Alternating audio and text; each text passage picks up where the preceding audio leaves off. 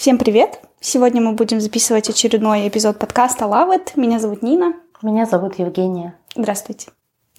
А сегодня мы поговорим про диалог в паре, почему иногда так сложно налаживать диалог, что такое конфликты, к чему они приводят, есть ли что-то полезное в конфликтах. Мне было бы интересно понять, почему почему такое проявляется не только у меня, но и у некоторых других людей, почему сложно говорить о каких-либо вещах, которые важны и для меня, и для партнера. Вот. И как вообще настраивать конструктивный диалог, как научиться быть открытым во время разговора с партнером. Это очень сложные вещи, но я думаю, для меня они бы были важны. С чего хотите начать? Э, с того, как, что такое вообще диалог, как партнеры общаются друг с другом, то есть на основе чего выстраивается их общение. На основе взаимного влечения выстраивается общение, потому что если вы человека не привлекаете, он с вами общаться не будет. Привлекать это не обязательно в эротическом да, смысле, это может быть связано с работой, может быть связано с какими-то другими потребностями, но нужна, чтобы была потребность какая-то неудовлетворенная, и совместно, совместной, скажем так, деятельности, совместной коммуникации она может быть удовлетворена. Mm, то есть диалог это для того, чтобы удовлетворить партнер, э, удовлетворить э, потребности одного из партнеров. То есть, чтобы, допустим... Ну, если диалог завязался, то тогда обоих. Ну, даже смотрите, вы пришли в ресторан э, поесть. Официант к вам подходит, ему надо принять у вас заказ. Его потребность заказ принять, вас обслужить, ваша потребность поесть, выбрать еду. То есть вы здесь совпадаете. Если, например, официант не хочет заниматься своей работой, нет у него такой потребности, вы его не дозоветесь. И мы тогда ругаемся, что а, плохое обслуживание. Да, то есть по факту человеку ну, не хочется никак этим заниматься. И мне сразу на ум приходит, что эту же ситуацию можно э, переложить на отношения, потому что когда мой партнер не хочет говорить о какой-либо вещи, он тоже замалчивает. Но для меня бывает иногда супер важно вот обсудить эту вещь, вот, то есть рассказать ему, что вот э, там, допустим, у меня произошла сегодня такая трагедия, и, пожалуйста, выслушай меня, а он не хочет. Вот. И тогда, получается, у нас происходит конфликт, когда желание, мое желание не совпадает с его желанием. И как можно наладить этот конфликт? То есть э, обсудить, ну, попросить молодого человека обсудить это. Понимать, что а, человек же может быть не в ресурсе выслушивать. Все-таки прежде чем что-то нести к человеку, да, и вываливать на него, можно спросить, есть ли у него время выслушать, и есть ли у него возможность это сделать. Потому что если, например, человек устал очень сильно после работы и предельно вымотан, а тут вы еще, да, у вас там драма, то у человека просто может не быть ресурса. Либо, например, есть какие-то вещи, которые нужно дома еще доделать по работе. Или не по работе, но какие-то другие срочные дела. То есть это не всегда может быть э, связано с отвержением, с холодностью, еще с чем-то. Как вариант, э, это может быть не быть времени, не быть ресурса. И очень вот эти вещи сложно научиться разделять, когда что. Потому что очень часто в этой ситуации а, мужчины не дают обратную связь, почему они не хотят э, вас слушать. То есть иногда действительно заняты, иногда они погружены в какие-то да, там, свои проблемы. Иногда просто неинтересно. Ну вот это обидно. Ну то есть у меня же произошла трагедия, почему он не может уделить мне время для того, чтобы послушать эту трагедию. Ну, то есть даже если он не в ресурсе, или даже если у него там нет времени, как бы есть же я. Это все очень замечательно, но представьте, вы с температурой, у вас болит голова там и еще что-то, а партнер говорит «хочу секса». А вы с трудом понимаете, где вы находитесь. Вообще лежите, например, под капельницей или на операционном столе. Ну, я уверена, что некоторые девушки в таком состоянии все равно вот что-нибудь дадут своему партнеру. Ну, потому что, да, здесь страх потерять э, партнера выше, поэтому, да, прогибать себя можно долго. Потому что я вспоминаю, и мне было бы грустно. Возможно, я бы подумала о том, что да, у моего молодого человека может быть не быть времени, или не может быть ресурсов, или может быть не быть сил, вот, но обиду-то я все равно буду ощущать от того, что он не поговорил со мной, не выслушал меня. Ну, мне кажется, в этих ситуациях, если вот говорить словами через рот, и вы делаете запрос о чем-то рассказать, и партнер вместо молчания просто говорит, знаешь, я сейчас занят, вот давай мы вот в такое-то время поговорим, угу. то тогда обиды не будет. Тогда вы просто понимаете, что сейчас э, человек не может, но для вас время есть вам его выделят вот в такое-то время. И тогда вот эту вот э, фрустрацию да, от того, что вы сейчас не рассказали, а есть потребность поделиться, вы можете пережить. У вас есть, э, как это сказать, такой временной отрезок, который надо подождать, и потом получить ту поддержку, в которой вы нуждаетесь. Когда в ответ э, тишина и вы попадаете в никуда, то по факту вы попадаете в такую категорию без времени. Mm. Вы не знаете, случится ли само событие, что вас выслушают. Вы не знаете причин, почему вас отказываются выслушивать. И, конечно, тогда да, это травмирует, потому что если это разовые вещи, то окей, вы обиделись раз, если два, то вы просто находите другого человека, который будет слушать. Ну да, логично. Логично. И я пришла уже с, с этой проблемой разговаривать, поговорить с молодым человеком, вот. Но что тогда делать, когда он говорит не то, что я бы от него хотела? То есть вот, допустим, мне нужен один уровень поддержки, да, чтобы он там выслушал, а потом как-то прокомментировал, а он комментирует не так, как мне надо. Вот мне не хватает того, что он говорит. Ну, а что значит комментирует так, как надо?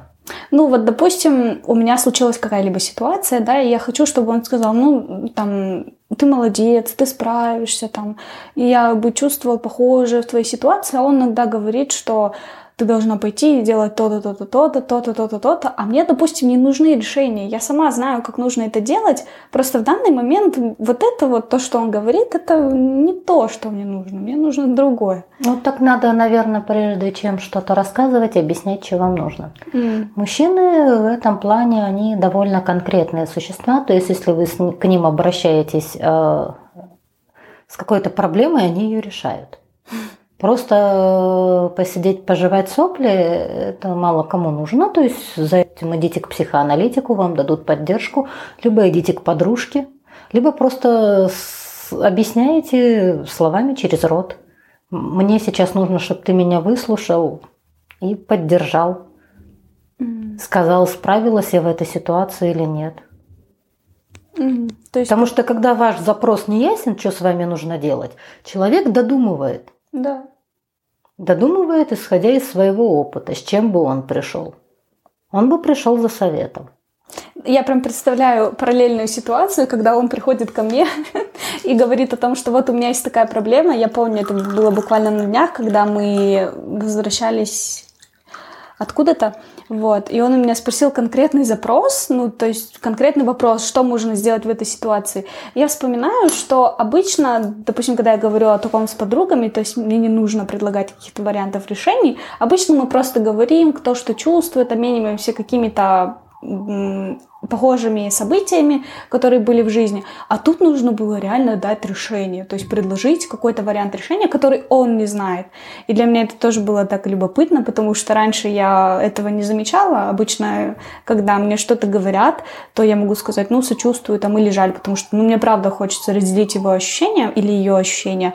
А тут мне задали вопрос про конкретное решение, и для меня это было таким немножко удивлением и ступором, потому что я не ну, всегда потому знаю, что, что мужчины делать. и женщины в очень разных ситуациях обращаются за помощью. Тем более, ну, есть такое понятие в гендерной психологии, как норма жесткости, да, эм, эм, эмоциональной твердости, и она предполагает в отношении мужчин, что они не эмоционируют, они не идут за эмоциональной поддержкой. И многие, естественно, этим гендерным стереотипам стараются соответствовать. То есть как бы не положено вот эмоционировать. То есть там, например, а, проявить агрессию, это в рамках э, да, каких-то гендерных стереотипов о мужчине. А говорить о сомнениях, о том, что ты волнуешься или не уверен в себе, это уже за рамками гендерных стереотипов. Женщина может волноваться, тревожиться, там, кипишевать, как курица с оторванной головой бегать. Мужчина нет. То есть вот с точки зрения гендерных стереотипов классических, да, так нельзя. Обычно на мужчину говорят истеричка, ну, в таких ситуациях. Да, да. А для женщины вроде как, ну ладно, подумаешь, там побегала. Да. Так Поэтому получается. здесь э, запросы э, в ситуации с выслушать, они очень разные, лучше их проговаривать. Что конкретно ты хочешь в этой ситуации? И у меня сразу возникает в голове вопрос о том, что почему партнер сам не понимает? Ну, то есть, неужели каждый раз мне нужно будет перед каждым диалогом продумывать все его возможные варианты ответа и как бы дать сказать ему именно то, что вот мне нужно. То есть получается, что каждый наш разговор, каждый день должен быть продуман мной, и перед этим я должна ему сказать свои ожидания, а он соответствовать тем ожиданиям, которые я ему дала. Ну, ну да, это вы так очень работа. завернули, зачем при этом столько ожиданий. Вопрос в том, что когда вы приходите о чем-то говорить, совершенно не обязательно весь этот цирк в голове продумывать. В этом-то и возникает проблема обид и разочарования, что вы себе уже все придумали в голове, вы пришли разговаривать, а у вас не по сценарию, а у вас реплики готовые.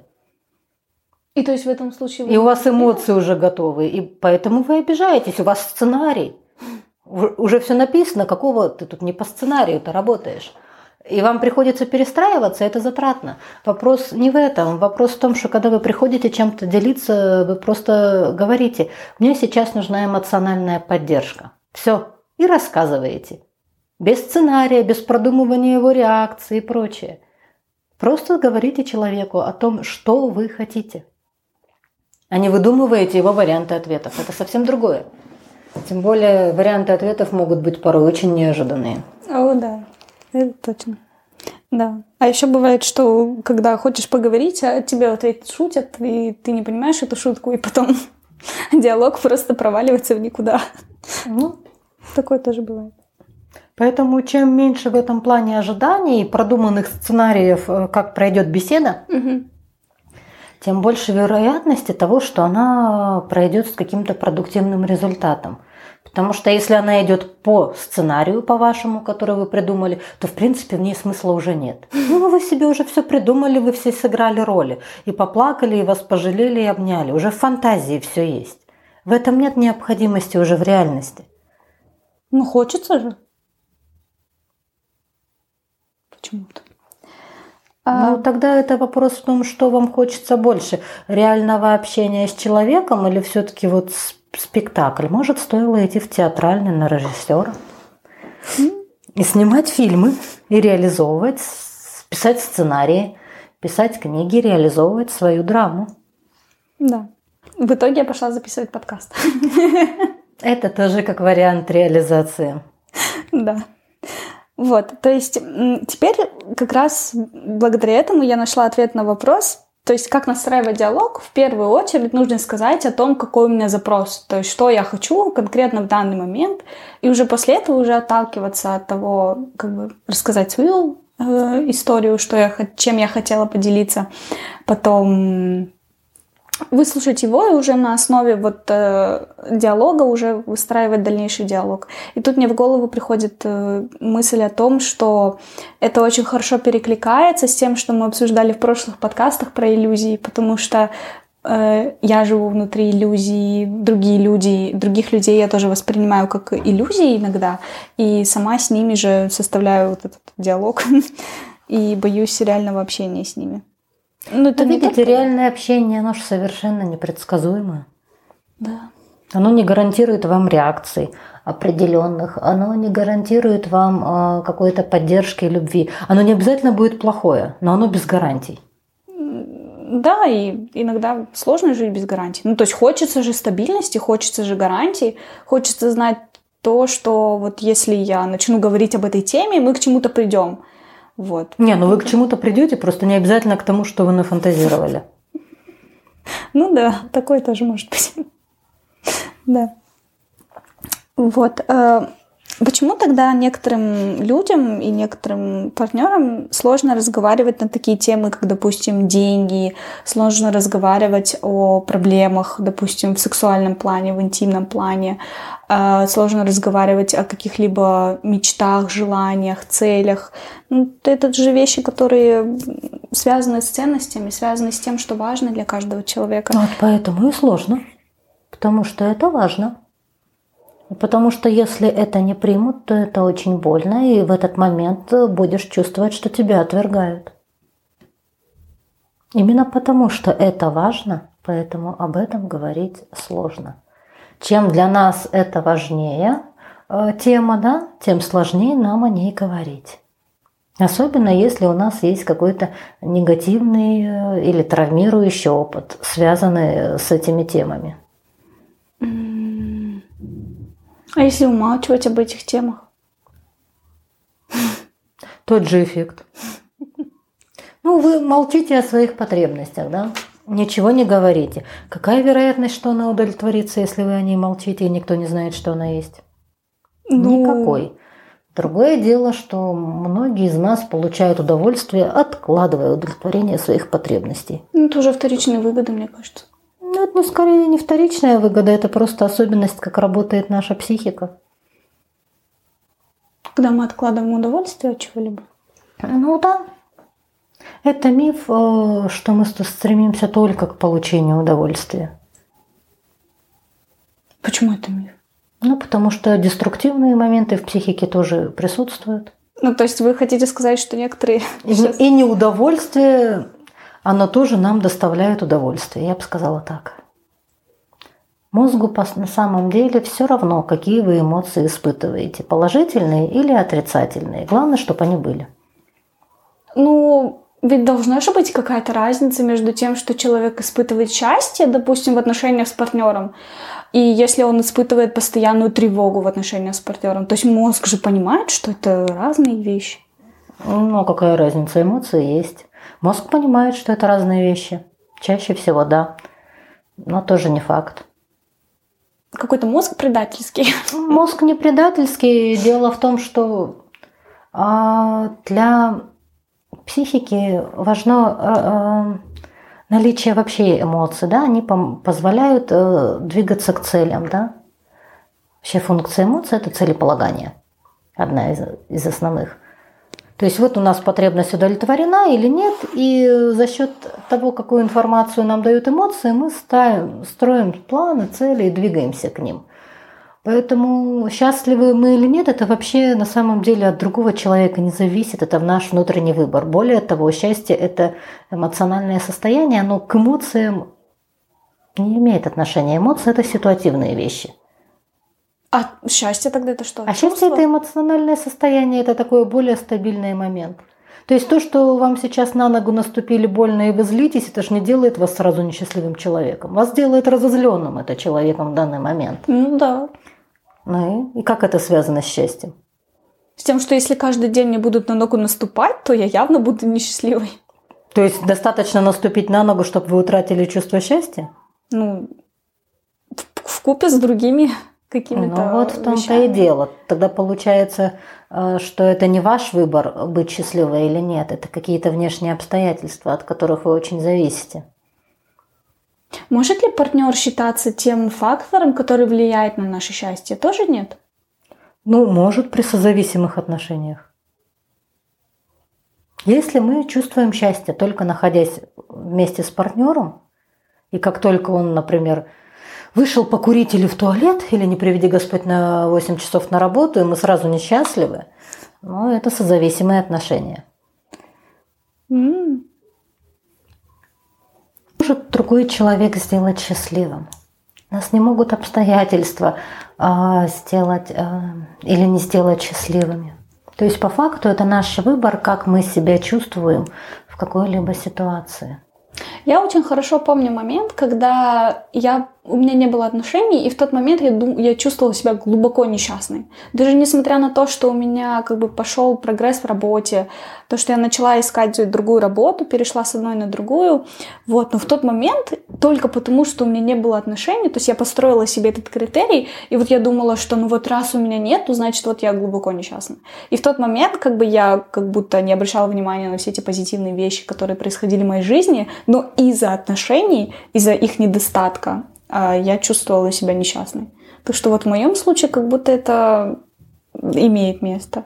Ну быть. да, это вот такой замечательный миф о вторых половинках, что между, без половинок мы неполноценны. Да. И я, я знаю очень много девушек в своем окружении, которые тоже так же думают.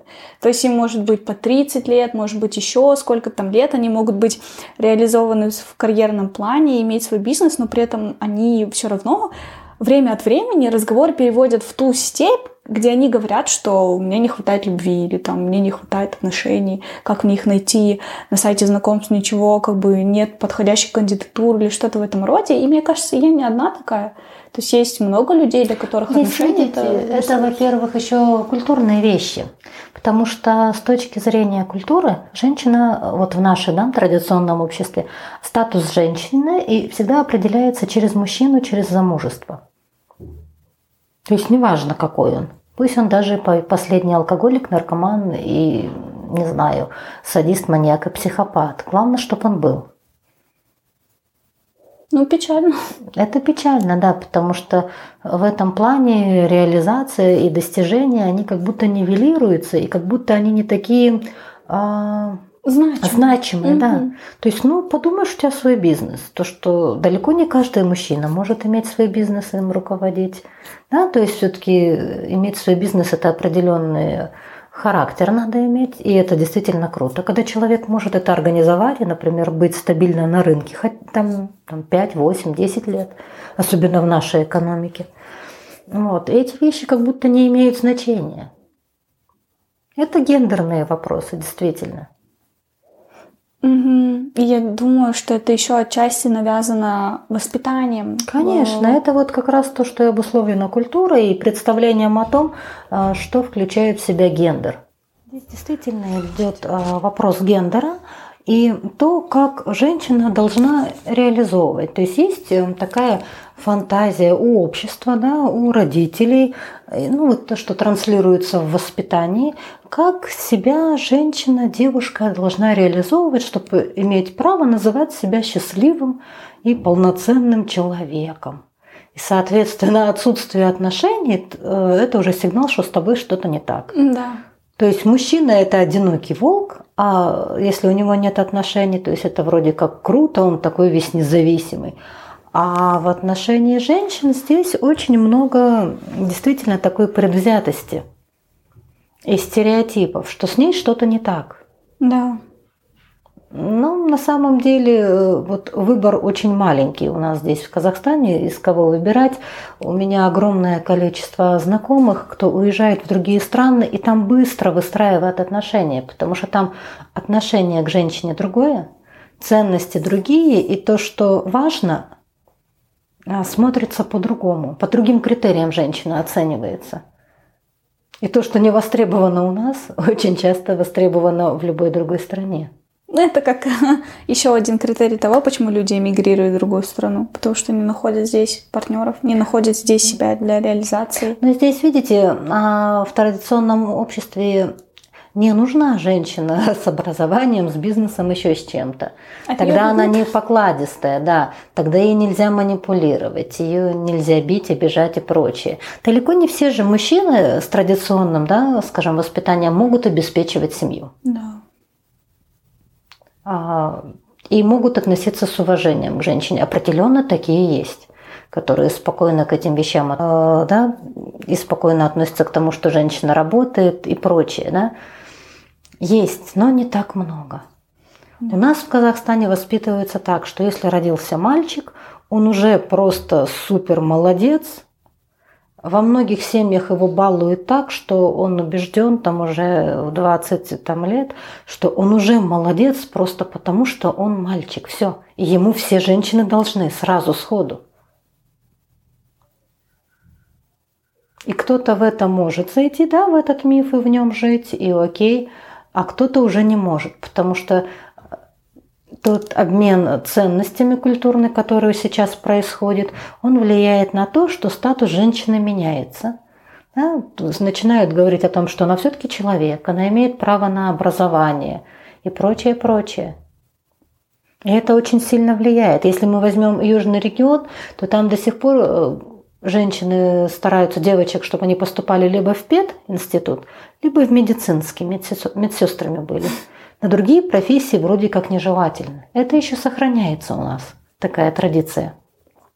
Ну и при этом, что я рада, что это постепенно меняется, потому что девушки сами хотят больше учиться, они хотят зарабатывать, они хотят путешествовать, они хотят, ну, то есть открывать свой бизнес, как-то реализовывать себя. И я надеюсь, что прям со временем эта ситуация изменится. Она уже по всему миру меняется. Если раньше исследования того же интеллекта и продуктивности да, показывали, что большая часть открытий сделана мужчинами, что у них интеллект выше, а, то последние исследования показали, что это было связано с тем, что женщины не имели возможность получать образование. Сейчас а, по миру средний уровень интеллекта выше у женщин. Ну, конечно, потому что я вот сейчас вспоминаю своих знакомых, и чаще всего это девушки, которые читают литературу. Чаще всего это девушки, которые посещают какие-либо курсы, да. Чаще всего девушки покупают чаще какие-то онлайн-курсы, да, не офлайн. Допустим, я хожу э, по субботам на учебу, и большая часть нашей группы это девушки тоже. И не потому, что... И, и в школе я помню, что больше усилий прикладывали тоже девушки, а не парни. То есть это как бы оправдано тем, что мужчины предпочитают как-то по-другому заниматься в свободное время. Здесь просто, видите, если смотреть с точки зрения биологии, да, то здесь очень интересно. А вот нормальное распределение, знаете, что да, такое, да. да? Так вот, по нормальному распределению женщины больше попадают вот в этот средний отрезок. Угу а, со средним уровнем интеллекта. А мужчины либо они очень умные, либо очень глупые. То есть они вот в эти средние показатели очень мало вписываются. Поэтому действительно а, мужчина либо вот он гениален, пусть в какой-то сфере у него действительно может шикарно работать мозг, либо вот вот я, кстати, помню, что и чаще всего конфликты как раз тоже из-за этого возникают. Потому что мужчины иногда говорят, типа, что ты от меня хочешь? То есть, или там, допустим, а, они говорят, э, я помню, что у меня такое было, что ты что, хочешь меня заставить развиваться, или я как, по-твоему, должен развиваться? То есть конфликты еще возникают на той почве, когда мужчина как будто ощущает, что девушка прикладывает усилия, чтобы реализовать себя лучше, то есть ходит на курсы, что-либо делает, да, и обвиняет его, что он это не делает. Здесь опять-таки тоже важный момент. Во-первых, у нас у каждого, у мужчин, у женщин своя стратегия, как мы хотим развиваться, и мы имеем на это полное право. В какой-то момент мне интересно что-то изучать, в какой-то момент я это усваиваю, перерабатываю, да, и у меня потребности нет. И здесь каждый из нас имеет право не хотеть в какой-то момент времени учиться. Это действительно очень неприятно, когда вас кто-то пытается доучивать, а с точки зрения гендера есть же еще вот это вот про норму твердости, то, что я говорила, норма интеллектуальной твердости. То есть предполагается, что мужчина должен быть ходячей Википедией. Он mm. должен знать ответы на все вопросы. Но это вообще нереально и невозможно. Но вот эти нормы, они довольно жесткие а в плане гендерных стереотипов им не соответствует тяжело. Если девушка начинает э, тыркать в это носом, что типа вот смотри, я развиваюсь, а ты где, то она как раз очень вот по этой норме бьет показывая, что он не соответствует стереотипам. Ну и мне кажется, оно тут давит еще на самоуверенность мужчины. На да, это именно на это и давит. Я про это и говорю. А. Что такое быть мужчиной? Да, это быть эмоционально твердым, непоколебимым во всех ситуациях, ни в коем случае не показывать эмоции. Да. Это быть такой суперумным, всегда все знать. То есть любой вопрос, который тебе бы не задала твоя девушка, ты должен на него ответить. Ты не можешь сказать, я не знаю, слушай, не моя сфера, не моя проблема, а, и, и что-то такое. Да. Плюс еще есть норма физической твердости, да, то есть предполагается определенный внешний вид. То есть бицепсы, трицепсы, кубики на прессе и тому подобное и так далее. Если этого нету, ну это пипец, как летит самооценка. Это действительно этим нормам очень сложно соответствовать. Ну, с одной стороны, мужчины сами на себя навязали очень много таких норм, то есть они Но жили в той среде. Это общее. Мы форми... Вот эти стереотипы, они формируются в обществе. Ну и это, мужчины — это 50% общества, 50% девушки, 50% мужчины. То есть они как бы... Это совместное творчество. И ни одного поколения. Ну да. Да. Ну, в целом, тогда, мне кажется, для того, чтобы как бы убрать эти гендерные стереотипы, нужна помощь каждого. Вот, чтобы каждый это осознавал. Я думаю, невозможно убрать гендерные стереотипы. Я думаю, вопрос стоит в том, чтобы сделать их а, менее жесткими. У нас все-таки есть представление о том, что такое быть мужчиной, что такое быть женщиной. Ну, обычно, когда имеется в виду быть женщиной, это значит быть женственной, быть покладистой, быть такой милой, быть всегда готовой помочь, выслушать, там, не знаю. А быть мужчиной — это вот так стукнуть по столу, сказать, вот действуй так. И типа женщина должна пойти и вот так подействовать. Ну, это вот вы рассказали про свой стереотип. Да. То есть это как у, у вас, да, в ваших представлениях. И при этом вы обижаетесь, когда вот кулаком стукают. Хотя человек совершенно абсолютно играет роль в рамках вашего мифа, понимаете? Тогда на что обижаться? Тогда получается, вот здесь обида, это тоже то, что задано вот этим гендерным стереотипом. Ах, меня обидели, громко стукнули. Но все в рамках вашего мифа. То есть если в вашем мифе да, мужчина не предполагается, что он стучит по кулаку, кулаком по столу, а вы прогибаетесь, то тогда ваша обида на такую реакцию, она вполне понятна. То есть ну, в вашей концепции мира такого нет. Да? Тогда это очень странно. То есть если я обижаюсь на то, как реагируют, как, э, когда реагируют не так, как я хочу, внутри вот этих вот, внутри сценария, в котором я живу, да, то тогда почему я вообще обижаюсь? Ну, это, потому что здесь, э, да, есть определенное представление о том, как мужчины и женщины себя ведут в разных ситуациях.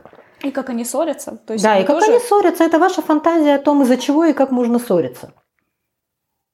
Вот на эти темы ссориться можно. Обидеться можно вот именно на это. А на это как... А То что тут обижаться? Получается, что ссора и обида – это разные вещи? Вот для Однозначно. меня это очень похоже. Потому что обычно, если я обиделась, то это значит, что есть конфликт. А ссора это же как бы и есть конфликт. Ссора есть конфликт, обижаться-то при этом не обязательно. Почему? А ну, почему обязательно? Потому что это... Можно расстроиться, не обязательно обидеться. Можно разозлиться. Но я чаще всего обижаюсь. Ну, так э, это ваш просто спектр эмоций. Обида?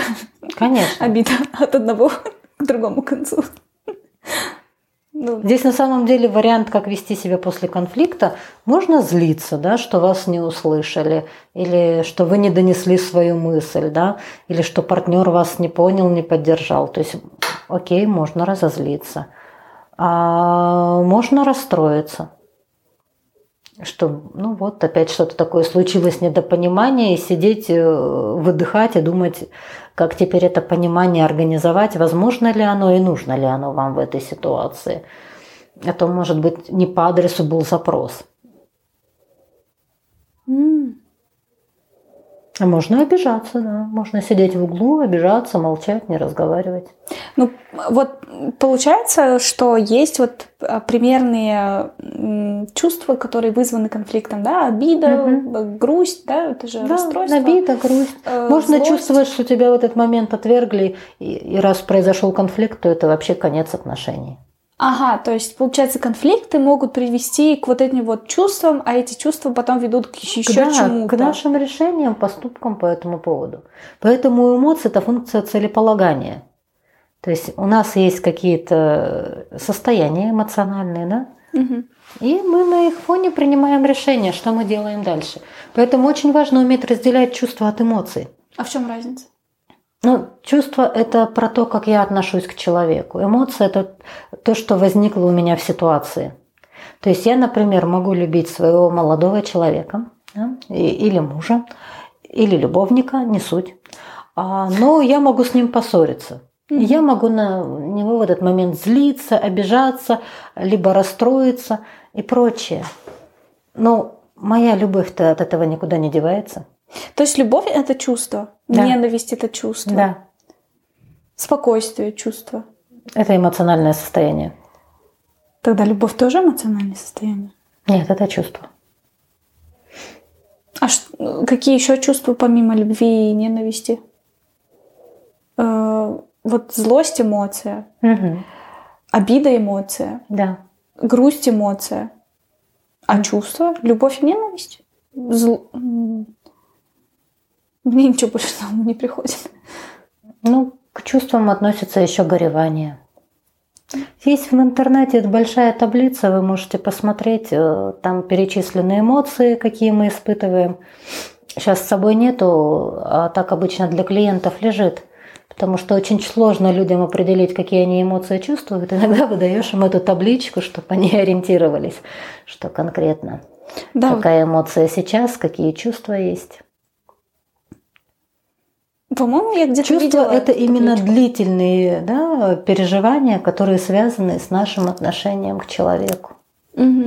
То есть симпатия это все-таки тоже чувство, это не эмоция. Она связана с нашим отношением да, к человеку.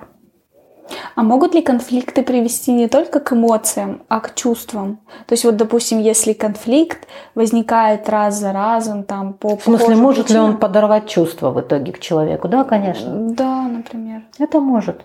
То есть если происходят э, конфликты, и вы в этих конфликтах теряете надежду на то, что вас услышат в отношениях, да, вас поддержат, что ваши какие-то потребности будут удовлетворяться – да, что вас будут любить и поддерживать, то вы будете чувствовать отчаяние, вы будете чувствовать разочарование.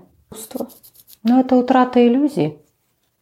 Здесь такая вообще с разочарованием это сложно, потому что здесь очень много еще интеллектуальных составляющих. Ну, а, а ненависть тогда, то есть конфликты же тоже, повторяющиеся конфликты могут привести к ненависти. То есть подорвать чувство любви, а потом из этого будет вытекать ненависть. Может.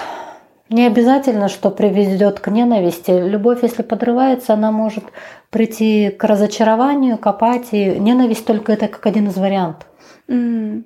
То есть мы можем утратить желание коммуницировать с человеком, чувствовать апатию, разочарование, э, такое отчаяние, да? что все, здесь уже никак.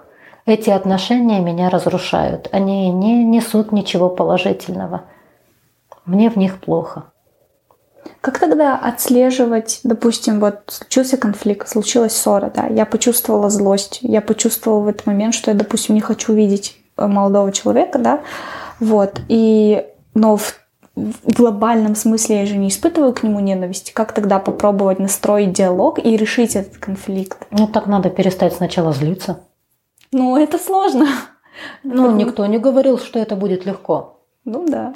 Любая эмоция, она всегда говорит о какой-либо информации. Злость, она говорит о том, что наша потребность не удовлетворена. Как с ней справляться, с ней нужно понять, какая ваша потребность не удовлетворена. То есть злость это про потребность? Любые эмоции про потребность. А. Все. А. У них функция сигнализировать о том, что, что, что происходит в пространстве. Угу. Гнев связан с тем, что наши границы нарушены нарушены очень сильные, и у нас есть потребность их восстановить. Поэтому, если мы чувствуем гнев, мы начинаем понимать, так, а что происходит, какие наши границы нарушены. Как так получилось, что это произошло? Как выстраивать коммуникацию, чтобы они не нарушались? Угу. То есть э, для того, чтобы, допустим, выйти из конфликта, решить конфликт, то есть нужно отследить, какую эмоцию я испытываю, какие у меня потребности. Да, потом и делать цепочечку назад. Ага, эмоции такие. Почему? Ага. Причин. Да. Ага. А что, что, что у меня вызвало эти эмоции? Какие я хочу удовлетворить потребности? Ну тогда происходит? получается, что конфликт он только про меня.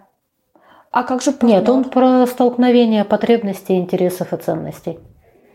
Ну, исправляю же только я, только Почему? я пытаюсь понять, что привело к конфликту. То есть вашему партнеру фиолетово? Нет, ему не фиолетово, но я же копаюсь и рефлексирую в себе, а не он, допустим. Ну, это почему вы так думаете? Ну, потому что когда происходит конфликт, не всегда он первый, кто идет на решение. Или после этого. Ну, это особенность вашей коммуникации, что вы выбираете партнера, который не идет навстречу при решении конфликта. А есть ли такое, что, допустим, у рефлексирующего партнера он всегда выстраивает отношения только с рефлексирующим партнером? Или обычно это как бы холодный партнер с холодным партнером, теплый партнер с теплым партнером? ну, эмоционально теплым, допустим, эмоционально открытым. Это зависит от внутренних задач. От внутренних задач? То есть какие от конфликты? ваших э, внутренних конфликтов, да. Mm. То есть, допустим... От вашего опыта коммуникации, какой он у вас был на протяжении вашей жизненной истории. Mm-hmm. Какие, какой опыт коммуникации преобладал? Какая у вас сейчас стоит внутри задач? Что вы хотите реализовать?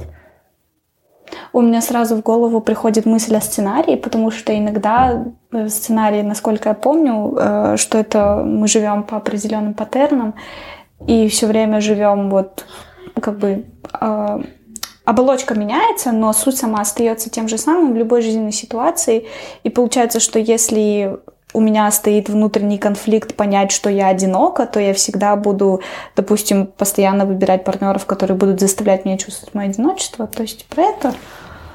А, ну, внутренний конфликт понять, что я одинока, так не прописывается. А что это?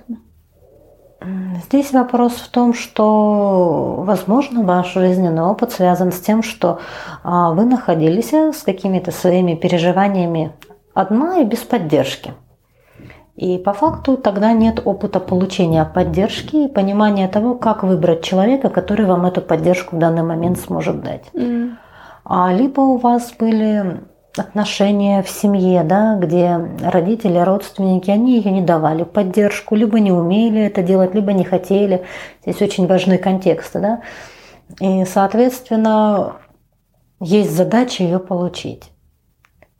Но партнеры выбираете именно стереотипно, холодных, об которых потом долбитесь вот с этой фантазией, что сейчас этого я добью и с него точно получу эмоциональную поддержку. Это невротические вещи биться головой об стену в надежде, что сейчас стена ответит чем-то теплым. Ну, запрос же ведь есть. То есть научиться чувствовать поддержку от партнера, например. Ну, так вы вполне возможно с таким запросом вы ее даже не видите, когда она дается. Если э, человек вырастает в семье, где холодные, да, эмоциональные mm-hmm. отношения и поддержки не имелось, то человек не знает, как она выглядит. Mm. У него просто опыта получения поддержки нет. Mm. Он не знает, э, как выглядит мужчина, женщина, которые дают эту поддержку. Как понять, что я сейчас эту поддержку получил или нет. Более того, она может пугать. Потому что это что-то такое желанное, что вот если мне сейчас дали, а потом заберут, а как я Ой, с этим да, буду жить? Да, да, да. Это да, же вызывает да. на самом деле огромное количество эмоций. Поэтому очень часто получить то, что я хочу, это еще страшнее, чем не получить. И вот отсюда как раз удовольствие от неудовольствия и откладывание mm. каких-то вещей. Потому что некоторые вещи настолько желанны, важны, но там так больно, что получить желаемого э, это еще хуже, чем не получить. Есть такая поговорка, что если слишком сильно хочешь, не получишь этого. Это тоже как-то с этим связано, да, видимо, какое-то убеждение, которое влияет. Ну, э, это больше скорее про мотивацию. Mm. Если брать закон Йоркса Дотсона. Когда мы мало мотивированы на результат, мы мало прилагаем действия, чтобы что-то получить да, на результат, то этот избыток энергии, он просто разрушает. Mm-hmm. Поэтому очень важно быть оптимально мотивированным, чтобы при, прикладывать оптимальное количество усилий. И везде нужно сохранять баланс. Ну, баланс, да, это основное. Да. Ну, давайте подведем итог, наверное. Я да, скажу. Э, что я запомнила, и если будут какие-то комментарии, то вы просто дополните угу. после этого. А, получается, конфликт это когда запросы одного из партнеров не удовлетворяются, или когда они сталкиваются двумя разными э, потребностями друг от друга и не получают того, что им нужно. То есть это всегда конфликт каких-либо э, запросов, э, неудовлетворения одного из запросов. И как лучше всего выходить из э, конфликтов, это понять эмоцию, понять причину, что привело к конфликту, а потом уже отрефлексировать, то есть э, что можно сделать в этой ситуации, что именно триггернуло и заставило, и как бы и вызвало эту конкретную эмоцию, и потом как бы после этого уже найти, попытаться найти решение совместно с партнером. Ну, конечно, если хочется сохранить отношения с этим же самым партнером.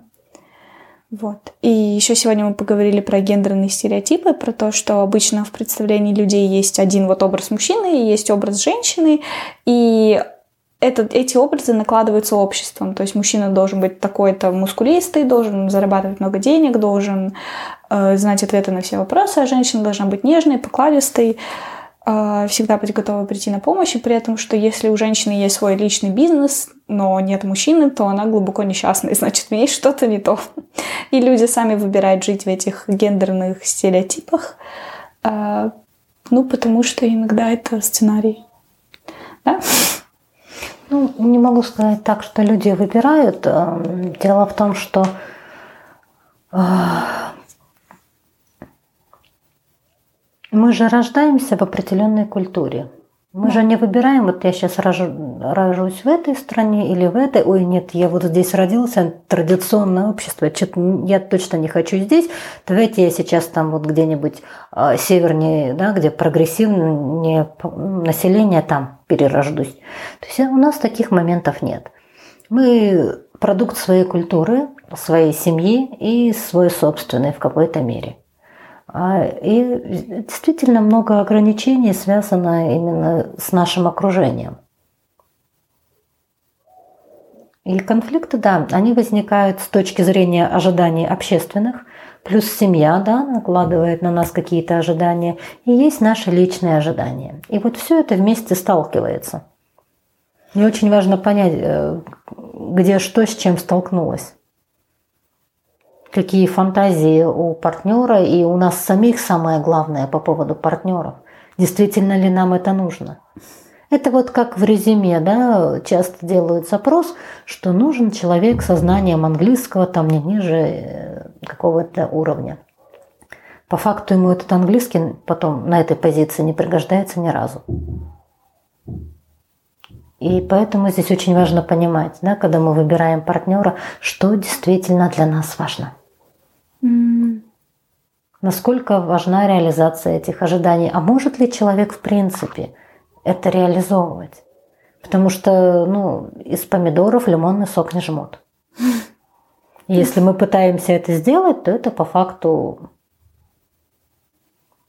такие крысиные бега. Мы пытаемся сделать невозможное. Да, это точно. Наш подкаст Лавит подошел к концу. Надеюсь, вам было приятно слышать э, и слушать нас. До следующих встреч. Мне кажется, мы сегодня куда-то не туда убежали.